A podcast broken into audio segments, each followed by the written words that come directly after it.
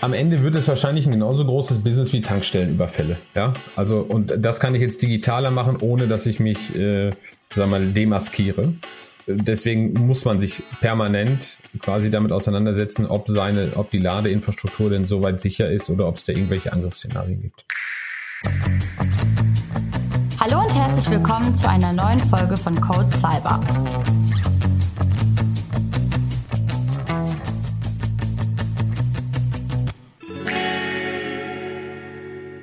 Melden uns aus der Sommerpause zurück mit vielen spannenden Themen aus der Cybercrime-Welt. Mein Name ist Alina Gerhards und unser Thema heute ist Ladesäulenhacking. Ja, Hacking, ihr habt richtig gehört, diese Säulen lassen sich hacken. Wie und zu welchem Zweck und was man dagegen tun kann, erklärt uns mein heutiger Gast Moritz Anders. Moritz ist Partner bei PwC Deutschland im Bereich Cybersecurity und unser Sicherheitsexperte für den Energiesektor. Moritz, kannst du uns zu Beginn ein paar Sätze zu dir und deiner Arbeit bei PwC sagen. Ja, sehr gerne, Alina.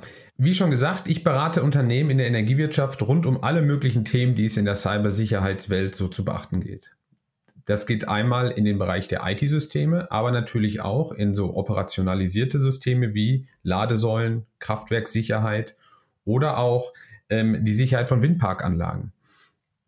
Und dort suchen wir immer nach den technisch besten Lösungen und Mechanismen, wie wir Kunden dementsprechend absichern können, dass Angreifer es möglichst schwer haben und äh, die IT-Infrastruktur nicht kompromittieren. Okay, wie ihr hört, Moritz ist auf jeden Fall der, der richtige Experte für unser heutiges Thema Ladesäulenhacking. Anders als bei der Meldung der Stadtwerke München im Frühjahr diesen Jahres geht es hier um echtes Hacking und nicht darum, dass eine Ladesäule mit Hackfleisch beschädigt wurde.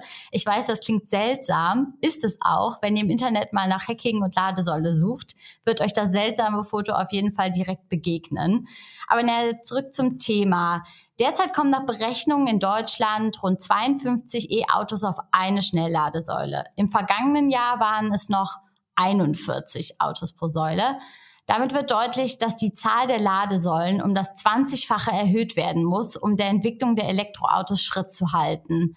Also man kann sagen, hier wird sich auf jeden Fall viel bewegen. Aber die Frage ist natürlich auch, wie viel bewegt sich eigentlich in puncto Sicherheit?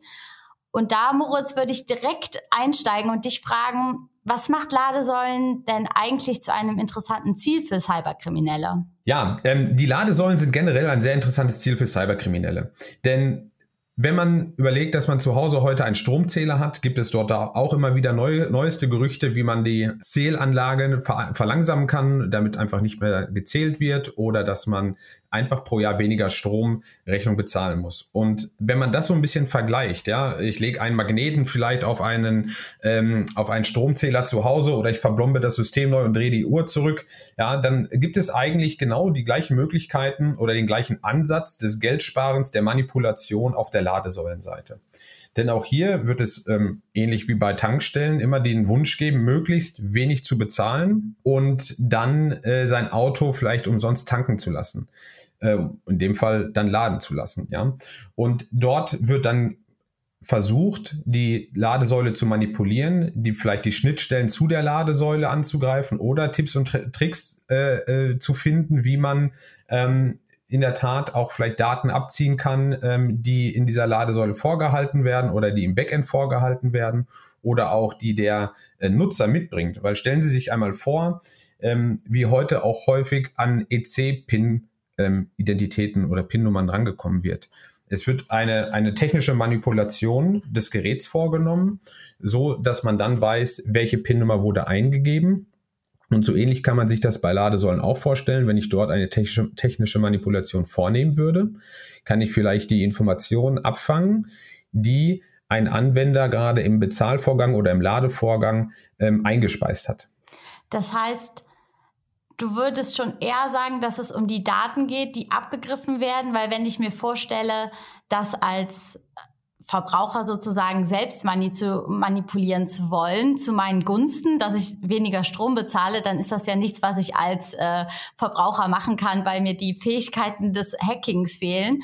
Ähm, das heißt, es würde ja dann vordergründig, also diese Kriminalität in dem Bereich geht ja dann, also die Motivation steckt ja dann in dem Datenabfang oder worin steckt dann genau die Motivation der Hacker? die, die, die Motivation ist ja häufig mannigfaltig. Das kann eine, ich sag mal, schadwillige Manipulation einer Ladesäule sein, dass man es einfach vielleicht auch äh, zerstört oder dass man an, an weitere Daten äh, im, im Endpoint rankommt. Es kann aber auch, wie du gerade schon angesprochen hast, eine ledigliche ähm, Manipulation und in dem Fall eher ein, ein Betrugssachverhalt werden, indem man die Identität stiehlt oder mit einer gefakten Identität den Ladevorgang bezahlt und somit dann ähm, die sein Auto oder sein, sein vielleicht auch äh, Zweirad damit laden kann.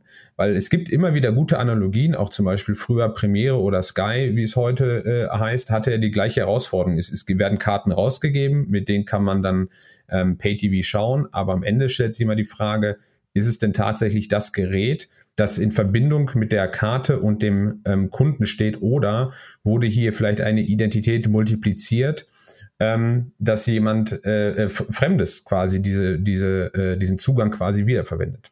Ich stelle mir gerade vor, gibt es da auch so eine Art ich sag mal, Aufträge im, im Darknet, dass man praktisch so einen Sammelauftrag hat, um sich irgendwie für einen bestimmten Bereich, weiß ich jetzt nicht, äh, dass man da schaut, okay, wer kann vielleicht meine Ladesäule hacken?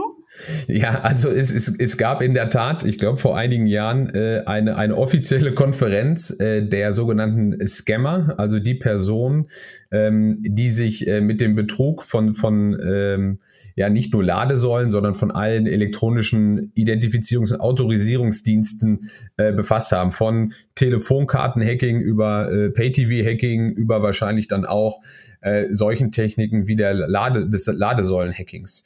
Und da werde ich immer jemanden finden, der mir die Möglichkeit gibt, potenziell ein, ein Hack zu finden, äh, wie ich in eine Ladesäule reinkomme. Am Ende verlasse ich mich dort zum Teil auf Kriminelle. Deswegen sind solche Geschäfte eigentlich immer abzuraten, denn sie wissen nicht oder man weiß nicht, dass das, was man dort als in Anführungszeichen Service einkauft, ja, auch mhm. als Service geliefert wird. Ja. Und die Sicherheitslücken bei Ladesäulen, ist das ein Hardware-Problem oder ist eher die, die Software der Mittelpunkt jetzt für Hacker? Ich glaube, im ersten Schritt ist es wahrscheinlich erstmal ähm, dieser, dieser, diese Manipulation. Und die Manipulation erreiche ich entweder durch ein, ein, ein manipuliertes ähm, Endgerät, also das kann die Ladesäule sein, die, die ich dort äh, hacke, oder vielleicht auch das ähm, Gerät, mit dem ich mich identifiziere, weil die meisten Ladesäulen haben ja ein Verfahren über äh, zum Beispiel eine SMS oder vielleicht auch über einen äh, Chip ähm, oder eine Smartcard, mit der man sich dort dann identifiziert. Und ich sag mal, das ist so der einfachste Weg, glaube ich, wo man ein, ja, ein, den ersten Hack, von dem man ja dann immer spricht, ja, ähm, finden kann. Auf der anderen Seite, wenn ich etwas groß oder größer angelegtes versuche, dann versuche ich natürlich die dahinterliegende Infrastruktur zu erreichen. Und das funktioniert dann meistens ähnlich wie jede andere Webseite oder ähm, jeder Internetservice auch. Da gibt es ein sogenanntes Backend, was über sogenannte APIs, ja, also Schnittstellen, ähm, offen liegt und gegen den man dann Signale oder Informationen äh, senden und empfangen kann. Da stellt sich dann immer die Frage, kann jemand quasi eine Ladesäule technisch imitieren, um an die Informationen heranzukommen? Das erfordert natürlich schon eine sehr, sehr gute technische Raffinesse und Kenntnis, wie man so etwas erreichen kann. Ähm, aber natürlich, umso mehr Ladesäulen jetzt gebaut werden, desto einfacher kommt man vielleicht auch mal äh, schadhaft an eine Ladesäule ran, indem man die vielleicht ausbaut oder die vielleicht noch vorher auf der Baustelle liegt und, und, und, und, und. Und auf einmal habe ich den gesamten Chipsatz innerhalb einer Ladesäule äh, als Hacker zu Hause und kann mich dann damit auseinandersetzen wie funktioniert eigentlich dieses Verfahren äh, zwischen Ladesäule und den Endgeräten oder den Backends. Ja. Und wie kann ich mir dann das Vorgehen vorstellen? Das heißt, beim, wenn man es auf die Hardware abgesehen hat, fährt der Hacker dann selbst an die Ladesäule und äh, hantiert dann darum und ist dann, also wie, wie kann ich mir das genau vorstellen? Also muss er beispielsweise vor Ort sein, um das Gerät anzuzapfen oder kann er das dann auch von, von zu Hause vom Rechner aus machen? Also das Ziel ist es, denke ich, immer, das möglichst unentdeckt zu machen. Wie jeder kriminelle Vorgang versucht man natürlich nicht ähm, äh, entdeckt zu werden. Und wenn jetzt mhm. so eine Ladesäule mitten in der äh, Kölner Innenstadt stünde, äh, dann versucht man sicherlich nicht als Hacker dort äh, äh, ja irgendwie das Gerät zu manipulieren, sondern man versucht wahrscheinlich erstmal entweder an die Technik ranzukommen, ja, also irgendwie äh, durch vielleicht ähm, ja, äh, wie gesagt, gerade äh, durch den, in dem Einbauverfahren irgendwo einzugreifen und äh, so eine ganze Ladesäule mal mitzunehmen oder einfach auch eine vielleicht auszubauen, umzufahren und dann erstmal da anzukommen, weil ich möchte in der Regel ein reproduzierbares Ver Verhalten finden, was ich dann entweder von zu Hause oder halt an den anderen Ladesäulen ausüben kann. Also wenn ich einmal die Möglichkeit gefunden habe, wie ich mich fälschlicher oder einer fälschlichen Identität äh, bediene und damit ähm, kostenfrei laden kann, dann will ich das natürlich an jeder Ladesäule machen und baue mir somit dann meinen Markt im Darknet auf und könnte dieses mhm. Verfahren und diese gefakten Karten ähm, oder auf welchem Modul auch immer das dann gespeichert würde, äh, weiterverkaufen. Das heißt, ähm, die Daten landen dann praktisch, die sonst abgegriffen werden von jetzt den Personen, die jetzt an der Ladesäule ihr Auto geladen haben, die landen dann im Darknet und werden dann dort ähm, gehandelt oder wie kann ich mir das vorstellen? Ich würde das ungefähr so beschreiben, genau. Also es ist ja nicht immer so, ähm, dass die Daten des einzelnen Endverbrauchers relevant sind, sondern wenn ich ein Verfahren gefunden habe, zum Beispiel, ähm, dass ich äh, kostenfrei laden kann, ohne mich anzumelden, dann ist mir ähm, der, der Datensatz von Moritz Anders und Alina Gerhards eigentlich egal, dann brauche ich den nicht, sondern ich habe ein Verfahren gefunden, was die Anmeldung umgeht und trotzdem umsonst lädt. Ja? Ähm, wenn ich aber natürlich möglichst viele Daten benötige, um dieses Verfahren des äh, kostenfreien Ladens zu ermöglichen, dann sicherlich landen diese Informationen im Darknet ähm, und werden dann auf die anderen Geräte, Chipsätze, wie auch immer, weiterverteilt, dass ich dann die Möglichkeit habe, äh, als, als Hacker äh, diese Informationen zu verteilen und zu ver verkaufen und monetar zu monetarisieren am Ende. Ja. Und habe ich dann auch die Möglichkeit, also wenn ich einmal das Vorgehen, also oder wenn ich eine Art von Ladesäule geknackt habe, dass ich dann damit so ein, ich sag mal, ganzes Netz auch lahmlegen könnte? Ähm, ich sag mal, das ist ja quasi unsere tagtägliche Arbeit, dass wir A versuchen, ähm, solche äh, schadhaften Sach äh, Sachverhalte äh, frühzeitig zu erkennen äh, mit unseren Kunden, um natürlich dann auch äh, die, den, den breiten Angriff auf gesamte Netze zu verhindern, rechtzeitig einzugreifen, abzuschalten ähm, und sicherzugehen, dass zum Beispiel nicht auf einmal in ganz Köln keine Ladestation mehr funktioniert. Ja? Weil das sind natürlich dann Angriffe, die von doch deutlich höherer Bedeutung sind, weil gerade wenn die E-Mobilität noch und noch mehr anzieht, so wie es jetzt gerade ist in Deutschland, ähm, dann ist es ja schon eine Art ja, Nation-State-Angriff, wo ich ganze, äh, in dem Fall dann vielleicht Bundesländer mal eben ähm, lahmlege und kein Auto mehr laden kann. Das ist natürlich dann äh, von, von größeren Ausmaß zu bewerten. Mhm. Das heißt, Auswirkungen dieser Angriffe sind sowohl für mich als Privatperson, die dann nicht mehr laden kann, aber dann natürlich noch viel stärkere Auswirkungen auf die Unternehmen, die diese Ladesäulen zur Verfügung stellen und dann auch für die Mobilität sorgen. Ist das ähm, oder gibt es noch weitere Auswirkungen, die man jetzt auf den ersten Blick nicht äh, im Blick hat? Ja, also ähm, letztendlich würde ich mal sagen, dass es in, in, in diese Richtung schon geht. Ähm, wenn man aber mal den, den Colonial Pipeline Hack sieht, ja, und ich sag mal, dort ging es ja darum, dass die ganze Tankinfrastruktur nicht mehr funktioniert hat, dass es kein Öl und Benzin mehr gab in den verschiedenen äh, äh, Regionen, dann ist die Auswirkung natürlich ja deutlich, deutlich größer als jetzt nur, dass eine Einzelperson nicht mehr fahren kann, weil wenn ganze Infrastrukturen nicht mehr funktionieren, ähm, dann habe ich ein deutlich größeres Problem. Für Unternehmen ist es sicherlich immer ein Riesenproblem, wenn einer der wichtigsten Services gerade im Endkundengeschäft ausfällt, weil von heute auf morgen einfach kein Umsatz mehr generiert wird. Ja? Ähm, wenn ich so ein Pay-per-Use-Modell habe, wo permanent eigentlich geladen werden sollte im besten Fall und ich darüber mein Geld verdiene als Unternehmen, ähm, habe ich dann einen direkten Umsatzeinbruch von 100 Prozent in einer bestimmten Region. Und ich denke, äh, das ist etwas, was natürlich niemand haben möchte. Okay, damit wird natürlich deutlich, wie wichtig eigentlich auch das, das Thema Sicherheit ist und dass das vielleicht noch gar nicht so stark mitgedacht wurde. Ich habe jetzt im Juni ähm, gelesen, dass eine neue Norm zu den Anforderungen an die Authentifizierung an Ladegeräten veröffentlicht wurde. Da stand was von Backend-System und RFID-Transpondern. Kannst du uns einmal erklären, wie diese neue Norm funktioniert, beziehungsweise was damit ähm, beabsichtigt ist? Also ich denke mal, ähm, um, das, um das nicht zu technisch werden zu lassen, gehen alle neuen Authentifizierungsverfahren in eine ähm, sogenannte Mehrfaktor-Authentifizierung. Äh, also wenn ich vorher nur ein Gerät benötigte, was ich aktuell besitze, dann ist es relativ einfach, dieses zu stehlen und dann ähm, mich als Alina Gerhards auszugeben und einfach weiterzuladen. Die neuen Techniken, egal in welchem Umfeld ähm, äh, sie jetzt äh, in, in, welchem Umfeld man schauen würde, ähm, haben den Vorteil, dass ich dort dann einen weiteren Faktor hinzuziehe. Zum Beispiel, dass ich sage, jemand muss nochmal in der App des jeweiligen Lade, äh, Ladesäulenanbieters nochmal irgendwie einen Klick machen oder nochmal das äh, Swipen oder bestätigen, dass ich dadurch ähm, die, die, den Ladevorgang autorisiere.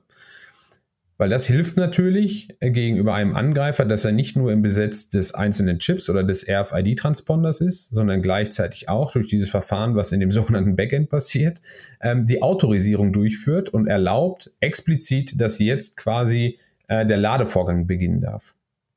Und das ist grundsätzlich immer ein Unterschied, wenn ich vorher nur einmal ähm, ein Gerät benötigte, um mich zu identifizieren, habe ich jetzt mehrere Faktoren, die ich hinzuziehe ähm, und habe dann die Möglichkeit, dem Verbraucher selber ähm, eine höhere Sicherheit zu bieten. Und das klingt ja jetzt auf den ersten Blick relativ einfach umzusetzen. Wird das jetzt auch schon schnell von den Anbietern umgesetzt oder ähm, ist das äh, doch technisch aufwendiger? Ähnlich wie jedes anderes Verfahren, was neu verabschiedet wird, ähm, braucht es sicherlich seine Zeit des Durchsatzes, ja, ähm, weil bis der ähm, gesamte Markt quasi dann auf dem neuen Standard aufgesetzt wird, vergehen häufig ja auch mal ein bis zwei Jahre, vielleicht auch mal länger. Und gerade wenn ich auch neue Geräte ausstellen muss, wie so ein RFID-Transponder, dauert das ja auch wieder. Ja. Und man muss sich immer überlegen, wie genau funktioniert das denn dann in der Realität? Weil ich kann Ihnen mal aus meiner Erfahrung erzählen. Ähm, ich bin mit einem Elektroauto mal an die holländische Nordsee gefahren, war dann in Holland und dann kam ich an die Ladesäule und dort stand dann, dass ich ähm, mich jetzt registrieren darf und ich einen Transponder nach Hause geschickt bekomme naja, jetzt stehe ich mit dem ähm, Elektrofahrzeug an der holländischen Küste, habe kein ähm, äh, quasi äh, äh, Strom mehr im Auto und müsste jetzt erst wieder die 300 Kilometer nach Hause fahren, um äh, die, diesen Transponder zu erhalten. Ja, das gestaltet sich dann doch ein wenig schwierig und da muss man immer auch schauen, wie genau funktioniert das denn mit der Praktikabilität, äh, mhm. gerade auch, äh, wenn man auf längere Reisen geht, äh, mit der Anmeldung für den Endkunden, weil in der, in der ersten Situation äh, kann man um das mal, äh, ich glaube, gelinde ausgedrückt äh, äh, äh, zu sagen, ja, eine Frustration beim Endkunden erwarten, der dann dort in Holland steht, ja. Ja, das stimmt. Das kann ja. ich mir auch sehr gut vorstellen. Aber würdest du sagen, dass das denn auch wirklich den deutlich größeren Schutz mit sich bringt? Oder ähm, was kann ich als Verbraucher tun, um zum Beispiel sicherzugehen, dass die Ladesäule, die ich nutze, sicher ist? Also gibt es da überhaupt etwas, was ich tun kann oder worauf ich achten sollte? Naja, also als, als, als Verbraucher ist es natürlich immer schwierig zu, ähm, zu überprüfen, ob jetzt eine Ladesäule irgendwie äh, nochmal ummantelt wurde mit oder ob da was etwas draufgeklebt worden ist, was die Information abfängt. Ähm, man begibt sich ja generell in der Mobilität viel mehr auf Funksignale, ob das jetzt die Möglichkeit ist, das Auto ähm, von, von, von Nähe zu öffnen oder jetzt hier ein, einen Ladevorgang zu starten. Ich glaube, man muss immer so ein bisschen umsichtig sein. Ähm, ne, ist das Gerät manipuliert? Sieht das erstmal soweit in Ordnung aus? Aber auch vielleicht nochmal drumherum schauen. Fällt mir gerade irgendwas in meiner Umgebung auf? Denn ähm, mir ist mal zum Beispiel mein Auto aufgebrochen worden und ich habe es halt nicht bemerkt, dass jemand wohl in der Nähe gesessen hat, der einfach das Funksignal ähm, von meinem Auto unterbrochen hat das quasi dann abgefangen hat, ich das trotzdem zugemacht habe mit dem nächsten Klick. Das Auto war dann zu, aber an dann Morgen, als ich dann an meinem Auto stand, äh, äh merkte ich, dass dort äh, sehr viel dr äh, drin herumgewühlt worden ist. Ah, ja? okay. Und das sind dann solche Techniken, naja, die kann auch jemand nutzen, um an, die, an, das, an das Funksignal zum Beispiel zu, zu, zu gelangen. Ja. Und wenn wir in die Zukunft blicken, gibt es da schon neuere Technologien, die das, also die, die Sicherheitsprobleme bisheriger Ladesäulen umgehen? Mhm. Also ich, ich denke ja, am Ende wird es wahrscheinlich ein genauso großes Business wie Tankstellenüberfälle. Ja, also und mhm. das kann ich jetzt digitaler machen, ohne dass ich mich, äh, sag mal, demaskiere. Mhm. Ähm, deswegen muss man sich permanent quasi damit auseinandersetzen, ob seine, ob die Ladeinfrastruktur denn soweit sicher ist oder ob es da irgendwelche Angriffsszenarien gibt. Mhm. Ne? Die, ich ich frage mich halt immer, wie genau sollte man auch solche, also das sind ja zum Teil keine Ammärchen, ja, also das mit der, mit dem Stromzähler zu Hause, das machen ja tatsächlich Leute, ja. Ich frage ja. mich halt immer, interessiert das jetzt die andere Seite, aber ich glaube halt die Analogie ist ja die richtige, um zu sehen, naja, man macht es ja heute schon in der alten Welt, in Anführungszeichen, und in der neuen Welt wird es ja genauso sein, ja. Und mhm. ich habe ja, hab ja sogar die Möglichkeit, das quasi weltweit dann zu machen und nicht nur in einem Einzelfall. Es gibt sicherlich schon neue Techniken, die ähm, genau in diese Kerbe einschlagen. Und da geht es gar nicht nur um Sicherheit, sondern es geht auch viel immer um Usability. Ja? Und äh, ein Schlagwort, was denke ich heutzutage im keinem Podcast fehlen darf, ja, ist das Wort Blockchain. Äh, denn auch hier gibt es den Ansatz, dass man äh, die Transaktion und diese ganze Verarbeitung der Verfahren deutlich beschleunigt, dadurch natürlich auch die ähm, Gebühren und die Aufwände im Backend reduziert und dem Endanwender einen deutlichen ähm, Mehrwert äh, des, des Ladeverhaltens äh, zur Verfügung stellt. Ähm, aber da kann ich dann auch direkt einhaken und sagen, jetzt baue ich das deutlich sicherer auf und sage zum Beispiel, dass jedes Auto zum Beispiel auch eine Identität auf der sogenannten Blockchain hat und dass man dort vielleicht kleine Verträge schließt. Das sind dann die Smart Contracts ja, oder intelligente Verträge, die genau wissen, dass folgendes Auto mit folgendem Fahrer, der sich quasi in dem Auto bereits angemeldet hat, als er morgens losgefahren ist, bei der Ladesäule identifiziert wird und es direkt einen automatischen Prozess gibt zwischen der Erkennung der, des Fahrers, des Autos und der Ladesäule, an der er gerade steht und dann auch das Bezahlverfahren komplett automatisiert abläuft. Dadurch erhöhe ich natürlich die Sicherheit ähm, ähm, deutlich, weil dann müsste ich schon das Auto klauen und wahrscheinlich den, den, die, die Anmeldedaten des Fahrers. Ähm, und das wird dann doch schon ein sehr äh, komplexer Sachverhalt, um einmal umsonst für 25 Euro sein Auto aufzuladen. Ja. Mhm. Ähm, daher, ja, es gibt immer wieder neue Techniken und ich glaube, da muss man auch immer schauen, als aus Unternehmenssicht ähm, auf dem neuesten Stand zu bleiben, denn ähm, die Angreifer oder Hacker, die werden ja nicht müde, neue Dinge auszu, auszuprobieren. Ja? Und das wird ähm, immer so weitergehen, dass man eine resiliente Struktur benötigt, wo man dann auch bestimmte Sicherheitsmechanismen einbaut oder auch immer wieder nachschärfen kann, um Angriffen entgegenzuwirken. Aber ich denke halt auch, ähm, wenn man sich heute so ein bisschen äh, die, die, die äh, ölbasierte Mobilität, sage ich mal, anschaut, und überlegt, wie viele Tankstellen noch überfallen werden. Und auch das ist nicht ausgestorben, ja, ähm, habe ich jetzt einen Hacker, der sich weder maskieren noch demaskieren muss im Internet, sondern einfach in einem anonymen ähm, Netzwerk versucht, ähm, neue Geschäftsmodelle aufzutreiben mhm. und ähm, die Ladeinfrastrukturen, ähm, wo natürlich auch Bezahlvorgänge ablaufen, sind dann immer ein super interessantes äh, Ziel um zu versuchen, ähm, auch aus dem Ausland heraus direkt, ja, ohne dass man jetzt äh, direkt neben der Ladesäule wohnt, ähm, neue, neue äh, Umsätze äh, krimineller Natur zu generieren. Ich wollte gerade fragen, ist das ein Thema, was uns jetzt in Deutschland beschäftigt, weil wir auch, ähm, weil das Thema Elektromobilität einfach wächst oder wie würdest du das im internationalen Kontext betrachten? Gibt es vielleicht schon Länder, die hier schon ähm, weitere Sicherheitsmaßnahmen implementiert haben? Gibt es da einen Vorreiter oder wie sind wir so im internationalen Markt einzuordnen? Ich glaube, generell sind wir mit der E-Mobilität äh, auch als, ähm, ich sag mal, Autonation Deutschland so ein bisschen noch hinten dran. Also gerade wenn wir in die kleineren umliegenden Staaten äh, schauen, äh, sieht man dann in, in den Niederlanden oder auch in Dänemark oder auch generell in Skandinavien deutlich, deutlich mehr ähm, Hybrid- und auch reine Elektrofahrzeuge. Ja. Ob dann immer die Infrastruktur dahinter dann automatisch schon sicherer ist, ist natürlich ähm, manchmal schwer zu bewerten, denn umso länger eine Infrastruktur ähm, im Markt ist, äh, desto vielleicht auch fehleranfälliger kann sie sein. Ähm, und dann könnte es sogar sein, dass Deutschland zum Teil eine etwas sichere Infrastruktur aufgebaut hat. Aber ich glaube, das lässt sich so in dem Einzelfall nicht immer bewerten oder, oder beziffern.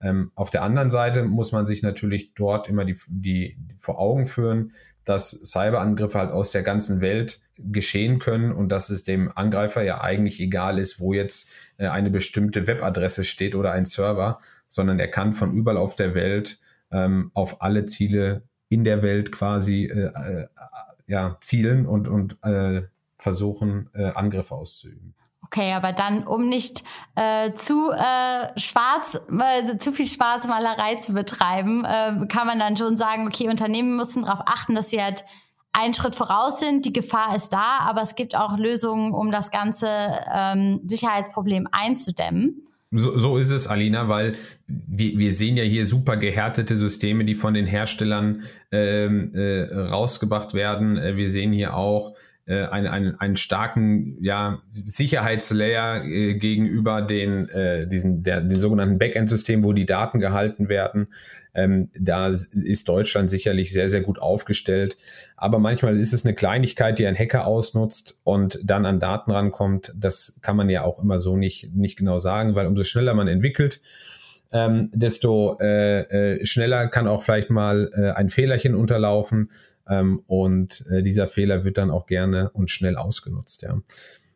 Also in dem Sinne stets auf der Hut bleiben. so ist es.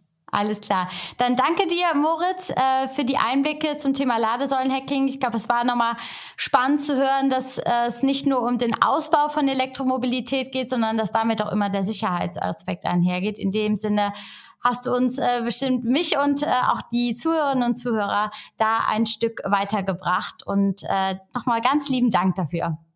Sehr gerne, Alina. Bis zum nächsten Mal. Bis zum nächsten Mal. Bleibt sicher und tschüss. Tschüss.